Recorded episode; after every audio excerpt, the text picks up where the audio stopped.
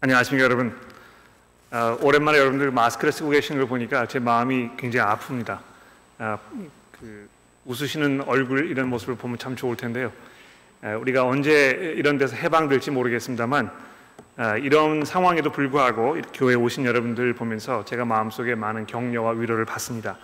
어, 이 자리에 함께 우리 하나님의 말씀을 들으면서 또 우리의 이 필요를 하나님께 간, 기도로 말씀드리면서 우리가 찬송을 드리면서 하나님 앞에 많은 위로와 격려가 되는 그런 시간이 되기를 간절히 기도합니다. 우리 함께 기도하도록 하겠습니다. 하나님 아버지 감사합니다. 아, 저희들에게 아, 예수 그리스도를 보내주시고 아, 그분을 통하여 우리가 어떤 삶을 살아야 할 것인지를 분명하게 알도록 도와주시니 감사합니다. 우리의 선생 되신 그리스도의 말씀을 저희가 들으며 그것에 우리의 삶의 모습을 비추어 보며 아, 우리가 우리 스스로를 잘 판단하며 돌아볼 수 있도록 도와주시고 아, 회개가 필요한 부분에 있을 때 아, 우리가 회개하며 또 하나님의 은혜 안에 들어가야 할 때가 있을 때 그 안에 들어가서 주께서 우리에게 주시는 은혜로 충만하게 되는 우리 모두가 될 수 있도록 도와주옵소서. 우리의 구주이신 예수 그리스도의 이름으로 기도합니다. 아멘.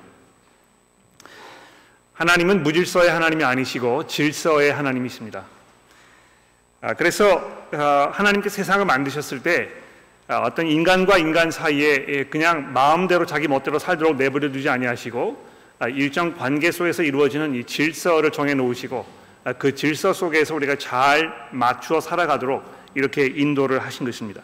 아, 그래서 우리 삶 속에는 아버지와 아들의 관계가 있고 선생과 학생의 관계가 있고 왕과 신하의 관계가 있는가 하면 대통령과 국민의 관계가 있는 것입니다. 뭐 이 이외에도 수많은 그런 관계들이 있습니다만 아, 이런 것도 우리가 잘 이렇게 나열을 해보기 시작하면 그 안에서 예, 일정한 어떤 그 질서가 있다는 것을 우리가 보게 되는 것입니다. 마치 아들이 아버지에게 순종해야 하듯이 학생이 아, 선생의 말씀을 들어야 하듯이 왕 아, 신하가 왕을 섬겨야 하듯이 이 하나님께서 어떤 특정한 질서를 세워 놓으시고 그것을 통해서 우리가 이 땅에서 어떻게 살아가야 할지를 우리에게 가르쳐 주시는 것입니다.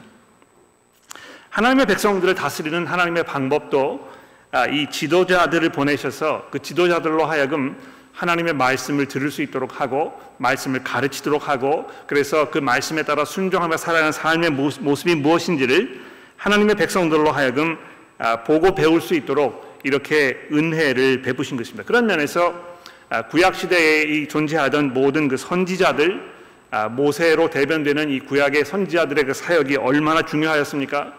또 하나님께서 어, 이 선지자 시대 이후에 어, 이 왕을 세우셔서 왕으로 하여금 하나님의 백성들을 다스리게 하셨는데 이 왕의 역할이 얼마나 중요했는지를 우리가 잘 알 수 있는 것입니다. 그 이외에도 많은 사람들이 하나님의 백성들의 이 리더로서 음, 이 말씀을 가르치고 또 그들이 어떻게 하나님을 섬기는 삶을 살아야 할지를 잘 인도하는 이런 역할을 맡으셨던 것입니다. 아, 그런데 아, 하나님의 백성들이 어떤 삶을 살았습니까? 에덴 동산에서 시작하여 아, 구약 시대가 끝나는 마지막 순간까지 계속해서 어, 하나님의 말씀을 들으려 하지 아니하고 하나님을 신뢰하지 아니하고 이 세상 사람들의 이야기와 세상 사람들의 삶의 방법과 아, 이런 것에 현혹되어서 아, 그것을 더 추구하고 따라가려고 하는 아, 이런 모습을 계속해서 보였던 것입니다. 사무엘상 8장 그 5절에 있는 이 사건 여러분 기억나시는지 모르겠는데요. 사무엘이라는 선지자가 이 이스라엘 백성들에게 이 그 등에 칼을 꽂히는 이런 그 경험을 하는 장면이 우리에게 소개가 되고 있습니다. 사무엘의 아들들이 아, 이 선지자로서의 역할을 제대로 감당하지 못하고 아, 방종하는 삶을 살게 되자 이스라엘 백성들이 뭐라고 사무엘에게 요구했습니까? 모든 나라들처럼 우리에게 왕을 세워서 우리를 다스리게 하소서. 여기 중요한 것은요, 아, 이 왕을 요구했던 이스라엘 백성들의 그 마음 속에는 주변에 있는 다른 나라들과 갖고 싶어 하는 그들처럼 살고 싶어 하는 아, 이런 마음이 그들 마음속에 자리하고 있었고 하나님께서 그것을 꿰뚫어 보시고 사무엘에게 이 7절에서 이렇게 말씀합니다. 그들이 왕을 달라고 했을 때는 너를 버린 것이 아니고 나를 버려서 내가 그들의 왕이 되지 못하도록 아, 이렇게 함이니라. 그러니까 이 얼마나 이것이 절망적인 이 하나님의 이 심판의 선언입니까? 결국은 하나님을 자기의 왕으로 인정하지 않으려는 이 못된 이스라엘 백성들의 그 습성이 이 말씀을 거역하는 삶의 모습을 통하여 계속 드러나고 있었고 결국에는 그것이 이 선지자들을 다 아, 폐하여 버리고 다른 이방인들의 삶의 모습처럼 살아가겠다는 이런 그 강한 의지의 표현으로 왕을 요구하였던 것입니다. 그러나 하나님께서 아, 그러한 백성들의 이 강팍함, 그들의 그 무지, 이들의 이 무례함, 하나님을 향한 이 믿음이 없는 그들의 그 모습, 이런 것들을 보시면서도 계속해서 이스라엘 백성들에게 무엇을 말씀하셨습니까? 마지막 날이 되면 모세와 같은 선지자가 또 다윗의 후손인 왕이 너희들에게 나타나서 참 목자로서 너희들을 지키고 보호하며 인도할 것이라고 이렇게 백성들에게 경고와 위로의 말씀을 하셨던 것입니다. 아, 오늘부터 우리가 이 마태복음의 말씀을 이제 다시 살펴보게 되겠는데요. 아, 이 마태복음 우리가 살펴본 지가 꽤 진행 꽤 되었기 때문에 아마 그 동안에 어떤 이야기가 진행되었었는지에 대해서 잘 기억하시는 분들이 많지 않으실 것입니다. 아, 오늘부터 이제 우리가 23장, 24장, 25장의 말씀을 보게 되겠습니다만 본문 말씀을 보시기 바로 이전에 이 바로 직전에 어떤 사건이 있었는지를 한번 생각해 봅시다. 여기 보시면 22장 41절에 아, 바리새인들이 모였을 때 예수께서 그들에게 물으시되 너희는 그리스도에 대하여 어떻게 생각하느냐 누구의 자손이냐 이렇게 물으신 장면이 있습니다. 굉장히 중요한 장면이라고 생각해요. 예, 하나님께서 지금 이 땅에 예수 그리스도를 보내시지 않았습니까? 아 근데 이 예수에 대하여 소개하면서 마태가 가장 먼저 맨 처음에 마태복음을 시작하면서 이분을 우리에게 뭐라고 소개했습니까? 아브라함과 다윗의 자손 예수 그리스도의 계보라 이렇게 이야기하면서 이 예수 그리스도 이분이 어떠한 분이신지에 대하여 지금 우리에게 처음부터 설명하고 있는 것입니다. 이 아브라함과 다윗의 자손이라는 이 그 그 표현 속에 하나님께서 오래 전부터 약속하셨던 이 백성들을 인도하시고 그들을 지키시며 보호하실 하나님의 이 지도자 또 예수 그리스도의 계보라 하였을 때 이 그리스도라는 말 속에 담겨 있는 이 하나님의 선택하신 그 왕, 아, 이런 분으로 이 땅에 예수께서 오셨다는 것을 마태가 소개하고 있는데요. 이제 왕으로 오신 그 분께서 자기가 아, 자기의 도성으로 들어가서 아, 안주하며 다스려야 할 예루살렘에 입성하셔서 이제 이 왕권을 자기 손에 쥐시려는 예수의 그 모습을 마태가 우리에게 설명하고 있습니다. 그러면서 예수께서 이 그 당시에 지도자의 역할을 하고 있던 그 당시 백성들의 리더들이었던 이 바리새인과 서기관들에게 이렇게 물으십니다. 너희는 그리스도가 누구라고 생각하느냐? 그리스도에 대해 어떤 생각을 가지고 있느냐? 이 굉장히 중요한 질문입니다. 그렇죠? 아, 이 백성들로서 그들이 어떤 삶을 살 것인가? 하나님께서 그들을 향하여 어떤 은혜를 베푸시며 이들로 하여금 어떤 삶을 살도록 이끄실 것인가? 이 중대한 문제가 예수 이 그리스도라는 이 분에 집중되어 있다는 것입니다. 이분이 오셨을 때 비로소 하나님의 백성들이 하나님의 백성다운 삶을 살 수 있는 그 시대가 시작된다는 것을 오래 전부터 하나님께서 선자들 통하여 말씀하셨기 때문에 이 그리스도께서 이 땅에 오셔서 사역을 하시다가 예루살렘에 마침내 들어가셔서 이제 이 모든 사람들에게 바로 그리스도로 선포되기 직전의 이 순간, 이 중대한 순간에 과연 그리스도께서 백성들을 향하여 또 그 백성들을 인도하는 그 리더들을 향하여 무슨 말씀을 하실 것인가? 아, 우리가 숨을 죽이면서 잘 들어보지 않을 수 없는 것입니다. 자, 근데 오늘 본문 말씀에 보시면 예수께서 아, 왕으로 오셔서 그리스도로 오셔서 지금까지 이 하나님의 백성들을 인도하였던 모든 리더들의 이 자격 미달, 그들의 그 형편없는 상태 아, 이런 것들을 지금 경고하고 계시는 것입니다. 아, 여러분 이것을 잘 한번 생각해 보셨으면 좋겠습니다. 어, 우리가 이제 민주주의 시대에 살고 있지 않습니까? 민주주의가 뭐 이 세상 사람들이 이 세상에서 어, 질서 있게 또 인간다운 삶을 사는 데 있어서 필요한 모든 사회적 제도 장치를 가장 잘 제공해 주는 아, 가장 이상적인 어떤 그 정치 형태이며 방법이라 이렇게 많은 사람들이 지금도 믿고 있습니다. 아, 정말 그런 것 같아요.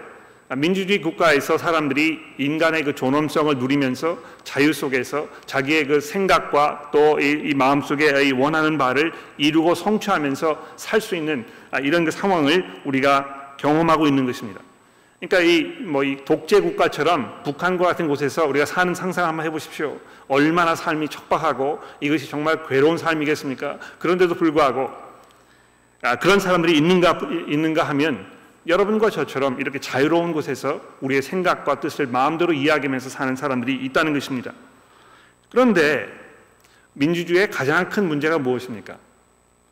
아, 예, 권력이 사람들의 손에 있다고 우리가 이야기합니다만 그것을 바꿔서 이야기하면 아, 선거를 통하여 선출되는 정치 지도자들은 항상 사람들이 원하는 것을 주는 그것을 따라가는 그것을 정당화시켜주는 아, 그런 역할을 할 수밖에 없다는 것입니다. 그렇죠? 그래서 아, 이뭐 4년에 한 번씩 호주에서 이제 투표를 하게 되는데요. 그동안의 정부가 마음에 들지 않으면 또 우리가 생각하는 대로 사회적인 어떤 흐름과 이것을 잘 반영하지 못하고 아, 이, 호주 사회의 어떤 그 아, 경제적 이익과 국익을 잘 지켜내지 못하면 그냥 갈아버리는 것입니다.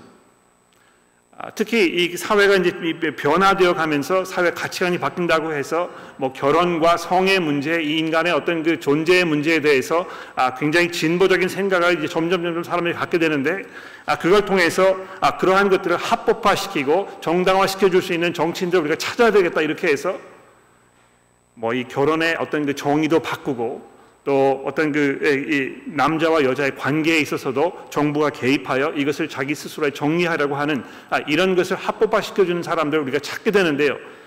어떤 면에서 이것이 민주주의의 가장 장점이 되겠습니다만 이것이 민주주의의 가장 큰 약점일 수도 있는 것입니다.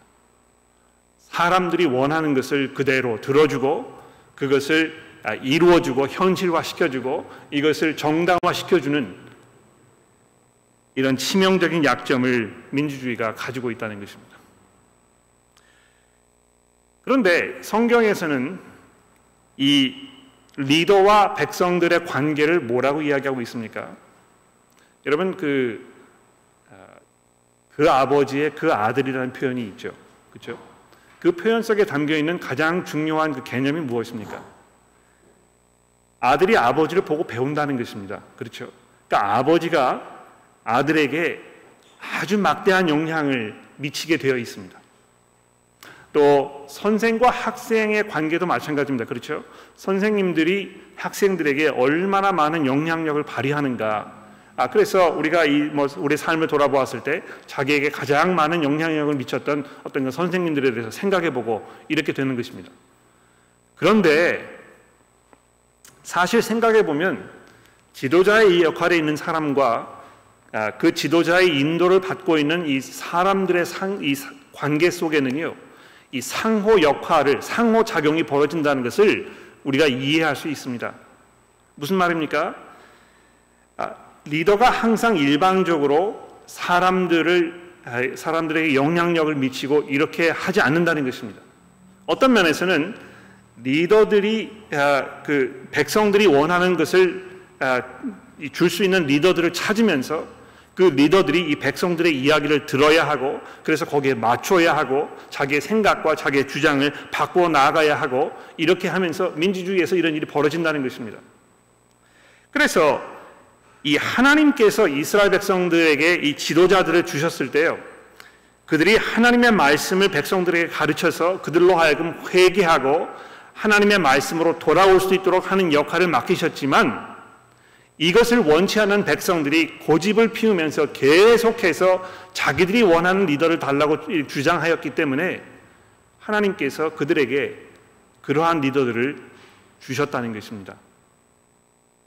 여기 이 서기관들과 바리새인들이 지금까지 리더들의 역할을 하면서 그들이 여기 뭐 예수님 지적하시는 대로 하나님의 말씀을 왜곡하고 하나님의 말씀에 순종하지 않는 이러한 삶을 삶으로 인하여 아, 이 참 왕으로 오신 예수 그리스도 그분으로부터 신랄한 비판을 받았지만 그 리더들의 그러한 모습은 보다 근본적으로 그들이 인도하였던 이 백성들의 근본적인 마음의 문제였다는 것입니다.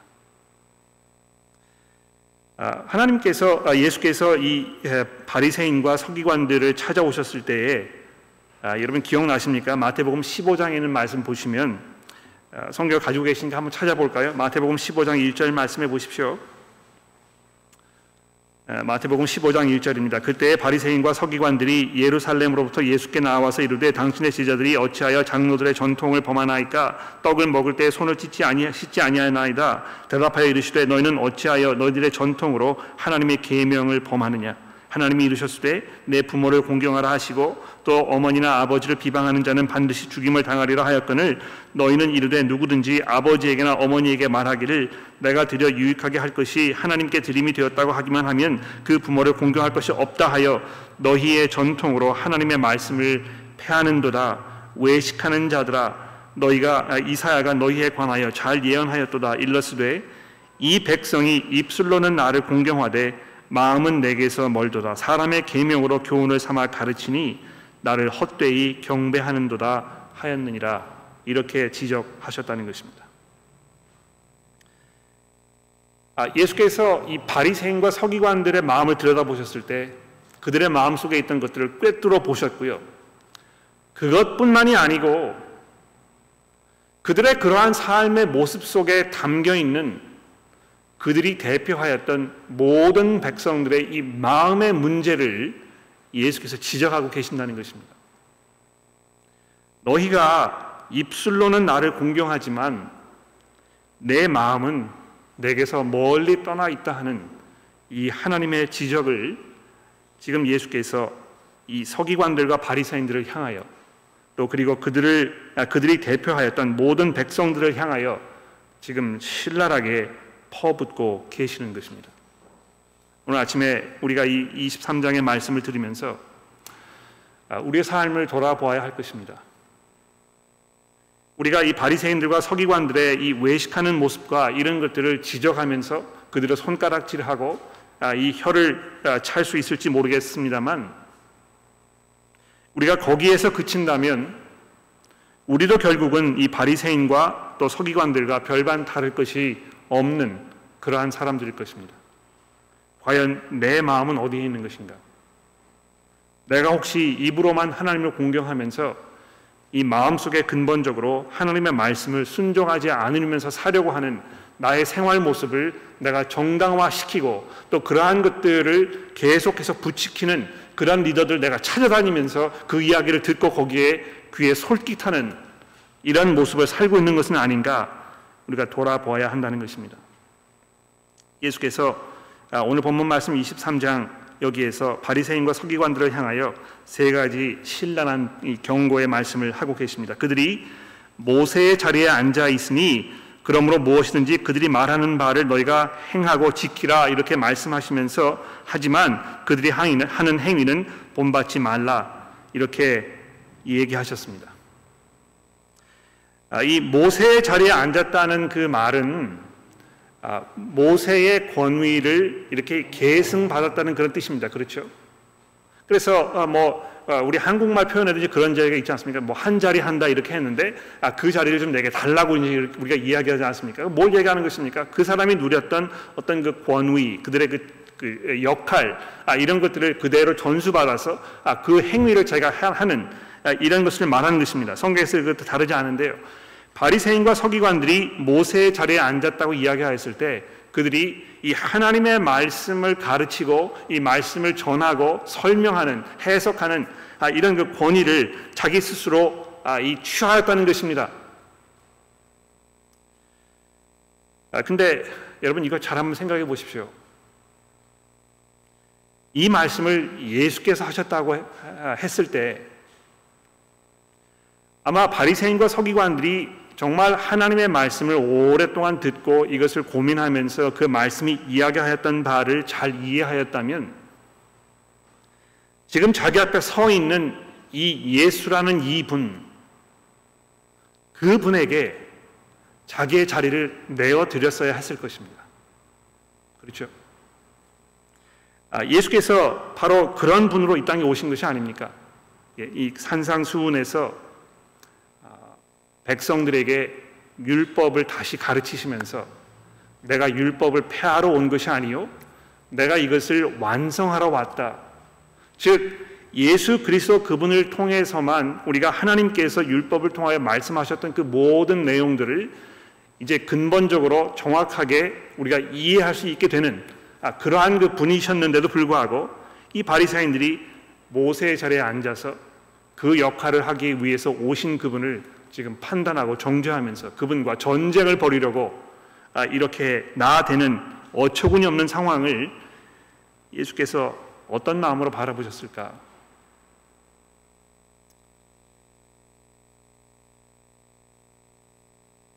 그러나 여러분과 저도 하나님의 말씀 앞에 서면서 마치 바리새인들과 같이 그 말씀의 주인이신 예수 그리스도의 권위와 그분의 능력을 우리가 두려워하지 아니하고 마치 우리가 그 말씀의 주권자인 것처럼 이렇게 생각하는 경우는 혹시 없는지 모르겠습니다.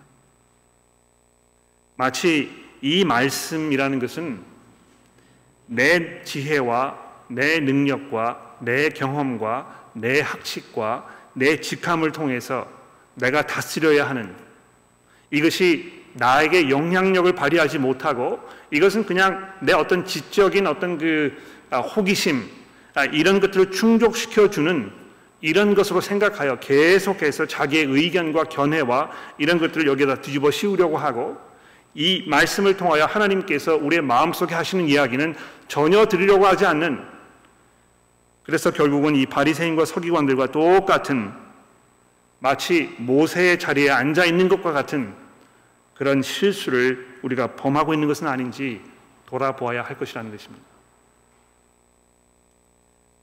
과연 우리가 얼마만큼 이 말씀을 들으면서 우리가 회개하고 하나님을 두려워하는 마음이 생기고 하나님을 더욱 경외하게 되고 그분을 더욱 신뢰하게 되고 그분 앞에 겸손함으로 믿음으로 나아가면서 우리의 필요와 간구를 말씀드리고 하나님의 은혜를 찬송하는 이런 겸손한 모습으로 살아가고 있는지를 우리가 예수의 말씀을 들으면서 우리 삶 속에 비추어 보아야 할 것입니다. 뿐만이 아닙니다. 예수께서 이 바리새인들과 서기관들을 향하여 뭐라고 지적하십니까? 그러므로 무엇이든지 3절입니다. 그들이 말하는 바는 행하고 지키되 그들이 하는 행위는 본받지 말라. 그들은 말만 하고 행하지 아니하며 4절입니다. 또 무거운 짐을 묶어 사람의 어깨에 지우되 자기는 이것을 한 손, 손가락으로도 움직이려 하지 아니하며 이 사절 말씀에서 하나님 예수께서는 이 바리새인과 서기관들이 조금 더 가지고 있지 않은 이 동정할 줄 모르는 그들의 그 못된 습성에 대하여 말씀하고 계십니다. 아, 어떤 면에서 이 23장에 있는 예수님의 이 지적은요. 이미 우리가 이 15장에서 아니 11장에서 만났던 이 예수님의 그 말씀을 아, 머릿속에 이 기억하도록 아, 이렇게 하는 그 작용을 아, 이 마태가 의도하고 있다고 생각합니다. 여러분 마태복음 11장의 말씀 기억나십니까? 11장 25절 말씀을 저와 함께 좀 봐주시겠습니까? 마태복음 11장 25절입니다. 조금 기다릴게요. 찾아보십시오. 마태복음 11장 25절인데요. 그때 예수께서 대답하여 이르시되 천지의 주제이신 아버지여 이것을 지혜롭고 슬기 있는 자들에게는 숨기시고 어린 아이들에게는 나타내심을 감사하나이다. 옳소다 이렇게 된 것이 아버지의 뜻이니이다. 내 아버지께서 모든 것을 내게 주셨으니 아버지 외에는 아들 아는 자가 없고 아들과 또 아들의 소원대로 계시를 받은 자 외에는 아버지를 아는 자가 없느니라.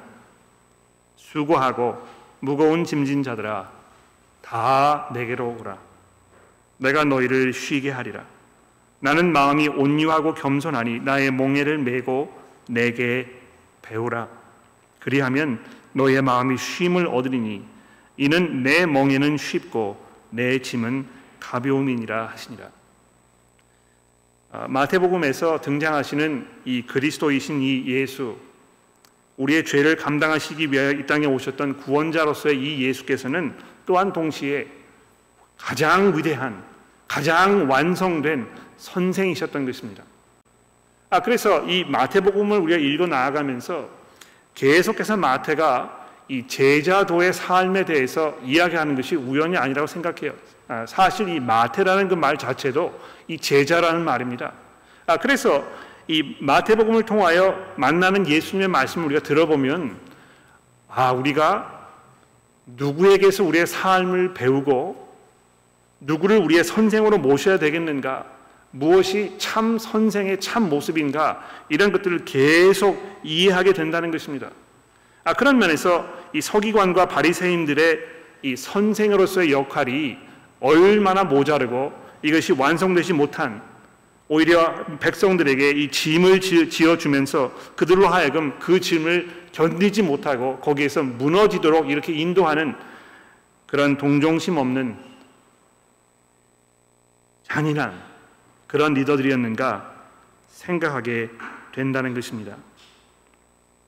여러분 예수를 만났을 때 그분으로부터 마음속에 깊은 평안과 안식을 누리십니까? 내가 감당할 수 없었던 그 무거운 짐들, 나의 죄의 문제로 인해서 내가 신음하며 고민하면서 이 평안하지 못했던 나의 양심의 문제가 그리스도를 만남으로 인하여 우리가 정리되고 평안하면서 거기에서 참 위로와 확신을 여러분 누리면서 살고 계십니까? 내가 고민하고 염려하던 모든 인생의 어려운 문제들, 내 힘으로 해결할 수 없었던 내가 벌려놓은 또는 다른 사람이 내게 이 짊어진 주어진 이 짐들 이것을 내 힘으로 감당하지 못하면서 슬픔과 탄식 속에서 방황하던 그 삶의 모습이 예수를 만난 후에 우리가 참 자유를 얻고 거기에서 평안과 위로를 여러분 만끽하며 살고 계십니까? 혹시 그것을 잘 모르시거나 그것이 내 삶의 체험이 아니라고 이렇게 생각이 되신다면 아마 뭐 여러 가지 그, 그 가능성이 있겠습니다만 그 중에 한 가지 가능성은 마치 바리새인과 서기관처럼 하나님의 말씀 앞에 겸손하게 나아가지 아니하고 마치 내가 그것을 원하는 것만큼만 받아들이고 또 내 방식대로 이것을 풀어 나아가고 이렇게 하려는 우리의 그 못된 습성으로 인해서 스스로 이 얻는 불필요한 그러한 상황이 아닌가 생각해 볼 필요가 있다는 것입니다. 예수께서 분명히 우리에게 약속하지 않으십니까? 바리새인들은 너에게 무거운 짐을 지고 감당하지 못하도록 이렇게 인도하고 있지만 너희가 나에게 돌아왔을 때 정말 아, 마음의 쉼을 얻고 어깨가 가벼워질 거라고 이렇게 약속하시고 계십니다. 세 번째로 이들 향하여 퍼부으시는 또 하나의 이 그 경고의 말씀이 무엇입니까? 이들이 겁, 껍데기밖에 없다는 것입니다. 그래서 모든 행위를 사람들에게 보이고자 하며 그 경문의 띠를 넓게 하며 옷수를 길게 하고 아, 잔치의 윗자리와 회당의 높은 자리와 시장에서 문안 받는 것과 사람에게 랍비라 칭함을 받는 것을 좋아한다고 이렇게 예수께서 지적하고 계십니다. 정말 그 아, 종교 행위를 통하여 나를 치장하고 나의 참된 그 모습을 이렇게 감추고 거기에 이렇게 뒤에 서가지고 마치 의로운 척 하는 이것은 정말 쉬운 일입니다. 그렇지 않습니까? 내 속 사람이 어떤 사람인지, 내가 무슨 생각을 하고 있는지, 내가 원하는 것이 무엇인지, 사람들이 보지 않는 데서 내가 무엇을 즐기며, 내가 어디에 시간을 쓰며, 내이그 수고와 노력이 지금 어디에 들어가고 있는지, 이런 것은 잘 드러내지 아니하면서 마치 종교 행위라는 이것으로 나를 딱 감추고 그 뒤에서 사람들의 칭송을 받으려고 하는 이 바리새인과 서기관들의 모습 속에 혹시 우리의 모습이 보이지 않는지 돌아보아야 할 것입니다.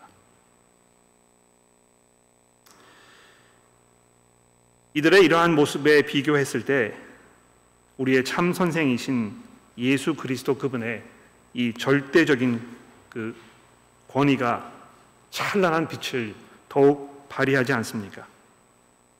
예수께서 8절에 이렇게 말씀하십니다. 그러나 너희는 랍비라 칭함을 받지 말라. 너희 선생은 하나요. 이렇게 되어 있습니다. 예수께서 누구를 말씀하셨겠습니까? 너의 선생은 하나라 이렇게 이야기하셨을 때 들을 귀 있는 사람들은 예수께서 자기 자신에 대하여 말씀하고 계셨다는 것을 아마 이해하였을 것입니다.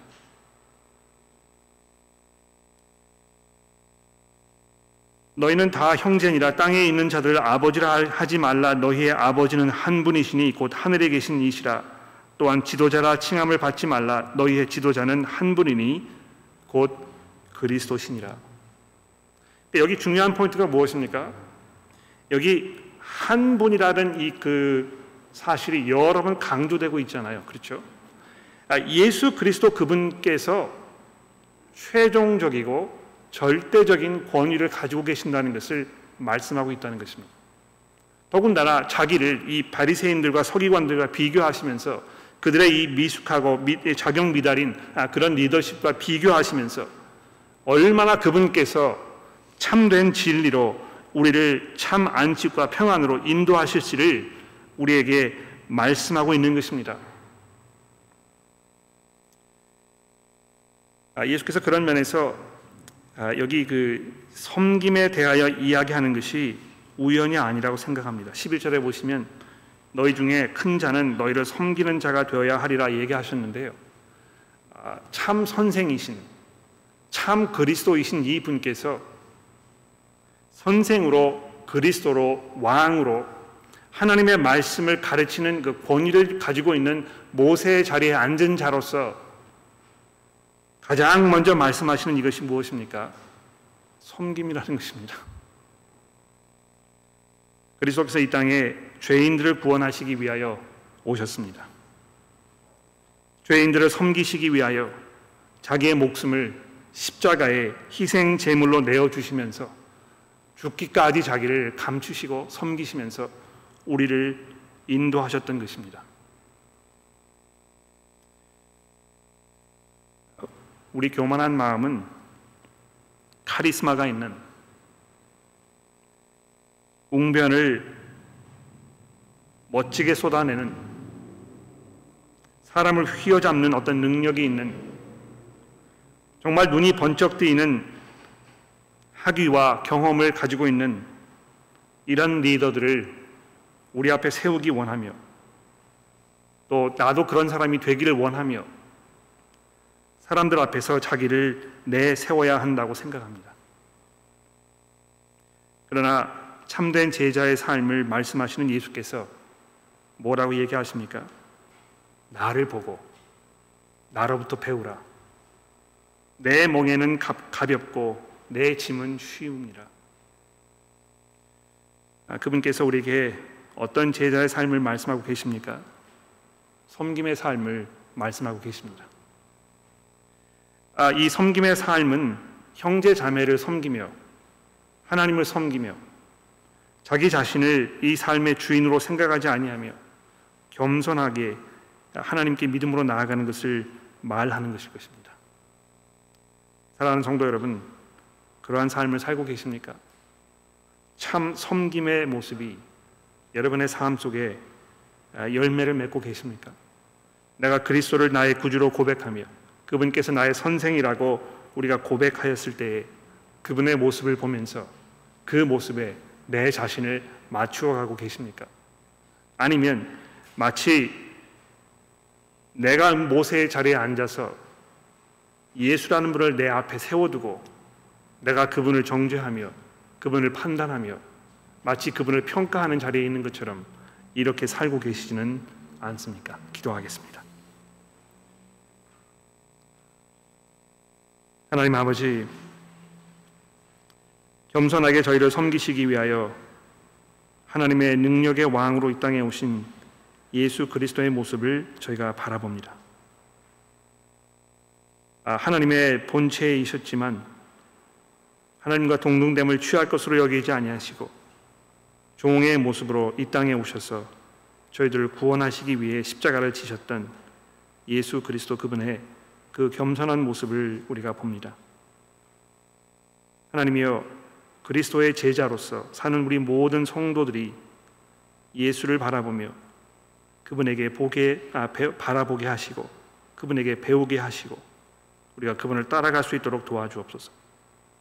특히 우리 교회의 리더의 역할을 맡고 있는 모든 사람들이 주의 말씀 앞에 겸손하며 우리의 행위를 돌아보며 정말 우리의 삶을 통하여 무거운 짐을 지고 있는 사람들에게 예수 그리스도를 제시하고 증거하는 리더들의 역할을 제대로 감당할 수 있도록 하나님이여 도와주옵소서. 우리의 구주이신 예수 그리스도의 이름으로 기도합니다.